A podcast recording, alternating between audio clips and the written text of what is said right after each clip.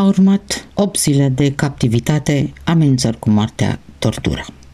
Oleg Baturin era corespondent pentru portalul de știri Noviden din regiunea Herson, din sudul Ucrainei, regiune ocupată mare parte de forțele ruse încă din prima fază a invaziei din Ucraina. De la începutul războiului, pe 24 februarie, cel puțin șapte jurnaliști au fost uciși și alți câțiva răniți, potrivit în tot cazul organizațiilor internaționale, Reporteri Fără Frontieră și Comitetul pentru Protejarea Jurnaliștilor. Asociația Ucrainiană a Jurnaliștilor declara însă lunea trecută că cel puțin 20 de persoane active în mass media au fost ucise.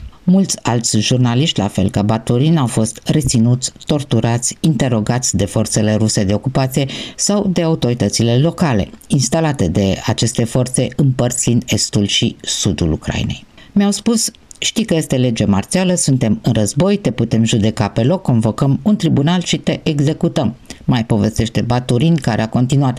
Au început să mă amenințe, să descrie în detaliu cum mă vor jupui, cum o să mor lent în agonie, cum o să-mi scoată ochii, o să-mi taie urechile și mâinile. Baturin povestește că a fost bătut mereu, pe drum spre Nova Kahovka în timpul detenției. După eliberare, la un control medical s-au constatat patru coaste rupte.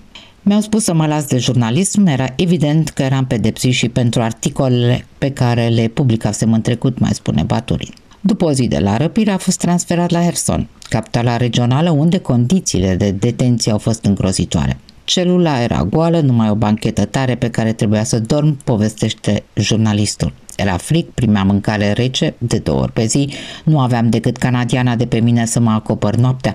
Noroc cu canadiana, altfel înghețam sau mă îmbolnăveam, mai spune Batorin în interviul cu redacția ucraineană. La Herson a fost interogat de forțele ruse care au vrut informații mai generale, cum ar fi nume de fasciști ucrainieni sau numele unor activiști din Belarus care s-ar afla în regiunea Herson. De exemplu, m-au întrebat cine se află în spatele diferitelor canale Telegram din regiunea Herson. Mi-au cerut numele jurnaliștilor activi pro-ucrainieni sau numele activiștilor care organizează proteste în Herson, a mai povestit Baturi. Se pare că protestele locuitorilor din Herson împotriva ocupației ruse lăsaseră urme. Militarii ruși care conduceau interogatoriu nu puteau crede că aceste proteste fuseseră spontane, mai povestește Baturin. Jurnalistul își amintește de unul dintre ei care i-a și spus oricum nu are importanță cine a organizat protestele. Ocupăm Nicolaev, Odessa și terminăm cu toții. Nu vor mai face niciun protest. Sunt convinși că vor rămâne acolo pentru eternitate, continuă Baturin. Își creează propria realitate, nu vor o presă liberă, nicio societate activă. Asta mi-au spus-o din prima zi. După 8 zile de detenție, Baturin a fost eliberat, dar a mai primit 5 zile de arest la domiciliu. Îmi dau seama că m-au tratat mult mai bine decât pe cei care se luptă împotriva lor. Reținerea mea a fost mai degrabă un avertisment, este de părere jurnalistul. După puțin timp și-a luat inima în dinți și a trecut linia de front în regiunea controlată de forțele ucrainiene. Dacă mă prindeau rușii din nou, nu mai scăpam. Încheie Oleg Paturin.